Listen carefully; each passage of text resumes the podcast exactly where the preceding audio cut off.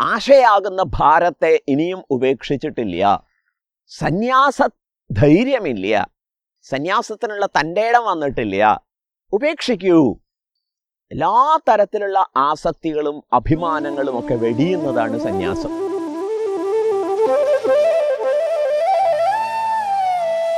You are hearing Sambod voice.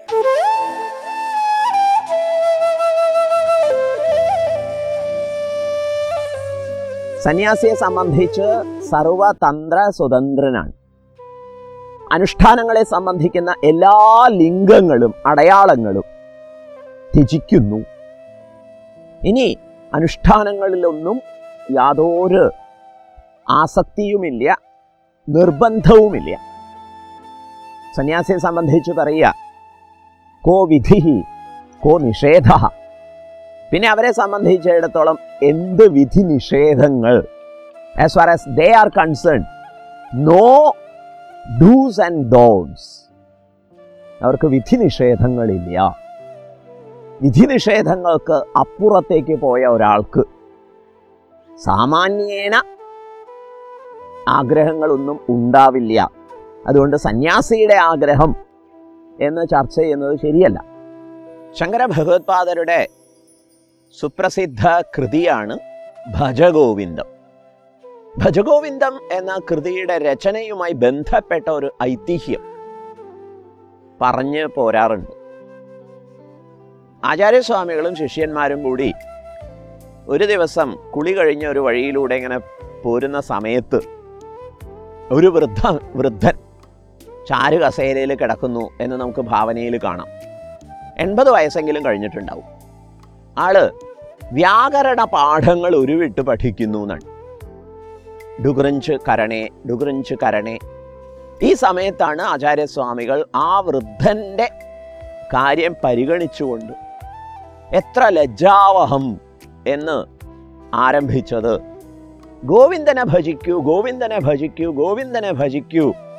മരണകാലം സന്നിഹിതമായിരിക്കുമ്പോൾ കാലൻ അടുത്ത് വന്നിരിക്കുന്ന സമയത്ത് ഡുഗ്രഞ്ച് കരണേ നഹി നഹി രക്ഷതി ഡുഗ്രഞ്ച് കരണേ എന്ന് പറഞ്ഞുകൊണ്ടിരുന്നാൽ രക്ഷ ഉണ്ടാവില്ല പല വിഷയങ്ങളും വിചിന്തനം ചെയ്യാൻ അനുവാദം നൽകുന്ന ഒരു ശ്ലോകമാണ് ഭജഗോവിന്ദത്തിലെ ആദ്യ ശ്ലോകം.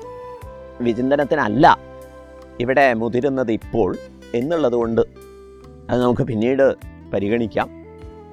ഈ ഒരു ആഹ്വാനം പക്ഷേ നാം ശ്രദ്ധിക്കേണ്ടതുണ്ട്. ജീവിതത്തിന്റെ ആത്യന്തിക ലക്ഷ്യവുമായി ബന്ധപ്പെട്ട പ്രയോഗമാണ് ഗോവിന്ദനെ ഭജിക്കൂ എന്നുള്ളത്. അതിനു മുതിരാതെ മറ്റു കാര്യങ്ങളിൽ മുഴുകിയാൽ അതുകൊണ്ട് ലക്ഷ്യം സാക്ഷാത്കരിക്കാൻ കഴിയാതെ പോകും ഭജഗോവിന്ദം എന്ന കൃതിയിൽ തന്നെ മറ്റൊരിടത്ത് ആശയുടെ സ്വാധീനത്തെ ജയിക്കാൻ കഴിയാത്ത വീണ്ടും പ്രായമായ ഒരാളുടെ ദുരവസ്ഥയെ ചിത്രീകരിച്ചിരിക്കുന്നു. പ്രായം എത്രയായി? എന്നിട്ടുമുണ്ടോ? ആശയുടെ തിരതള്ളലിൽ നിന്നൊരു മോചനം? ഇല്ല എന്ന ആ ഒരു കാരിക്കേച്ചർ അവതരിപ്പിച്ചിരിക്കുന്നത് ശ്രദ്ധിക്കൂ. അംഗം ഗലിതം. അവയവങ്ങൾക്കൊക്കെ ക്ഷീണം ബാധിച്ചു. ഫലിതം മുണ്ടം. മുടി നരച്ചു. ദശനവിഹീനം ജാതം തുണ്ടം. മോണയൊക്കെ പല്ല് കൊഴിഞ്ഞ അവസ്ഥയിലായി.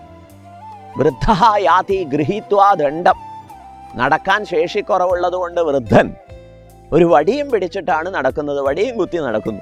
തദപി ഈവൻ ദോ അങ്ങനെ ഒരു ബാഡ് കണ്ടീഷനിൽ പോലും നാം ഉഞ്ചതി ആശാപിണ്ഡം ആശയാകുന്ന ഭാരത്തെ ഇനിയും ഉപേക്ഷിച്ചിട്ടില്ല.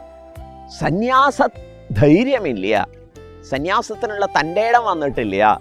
ഉപേക്ഷിക്കൂ. സമ്യക്ക് ന്യാസം.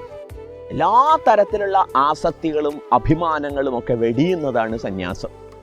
കഴിഞ്ഞ ദിവസം പറഞ്ഞതുപോലെ സന്യാസിക്ക് വിധി നിഷേധങ്ങളൊന്നുമില്ല എന്നാണ് സന്യാസിയെക്കുറിച്ച് കൂടുതൽ മനസ്സിലാക്കേണ്ടതുണ്ട്. പക്ഷേ ഇവിടുത്തെ വിഷയം അതല്ലാത്തതുകൊണ്ട് അതിലേക്ക് ഇപ്പം കടക്കുന്നില്ല. സന്യാസിക്ക് ആഗ്രഹങ്ങളൊന്നും ഉണ്ടാവാൻ സാധ്യതയില്ല. പക്ഷേ ജീവിതത്തിൽ ആ പക്വത നേടിയെടുത്തിട്ടില്ലെങ്കിൽ നല്ല രുദ്രാക്ഷം തേടി പോകലും അല്ലെങ്കിൽ പുലിത്തോൽ അന്വേഷിച്ച് നടക്കലുമൊക്കെ ആ ജീവിതത്തെയും ആശകളെ കൊണ്ട് നിറച്ചതാക്കാൻ സാധ്യതയുണ്ട്. ഏതായാലും ബ്രഹ്മചാരിയുടെ കളിപ്പാട്ടങ്ങളോ അല്ലെങ്കിൽ മറ്റു വിഭവങ്ങളോ ഗൃഹസ്ഥന്റെ കാര്യങ്ങളൊന്നുമല്ല. സന്യാസി ആഗ്രഹിക്കുക. ഇപ്പോൾ സന്യാസിക്ക് വേറെ ഒരു കൂട്ടം ആഗ്രഹങ്ങൾ എന്ന നിലയിൽ പരിഗണിക്കുമ്പോൾ ആഗ്രഹത്തിന് എവിടെ അവസാനം?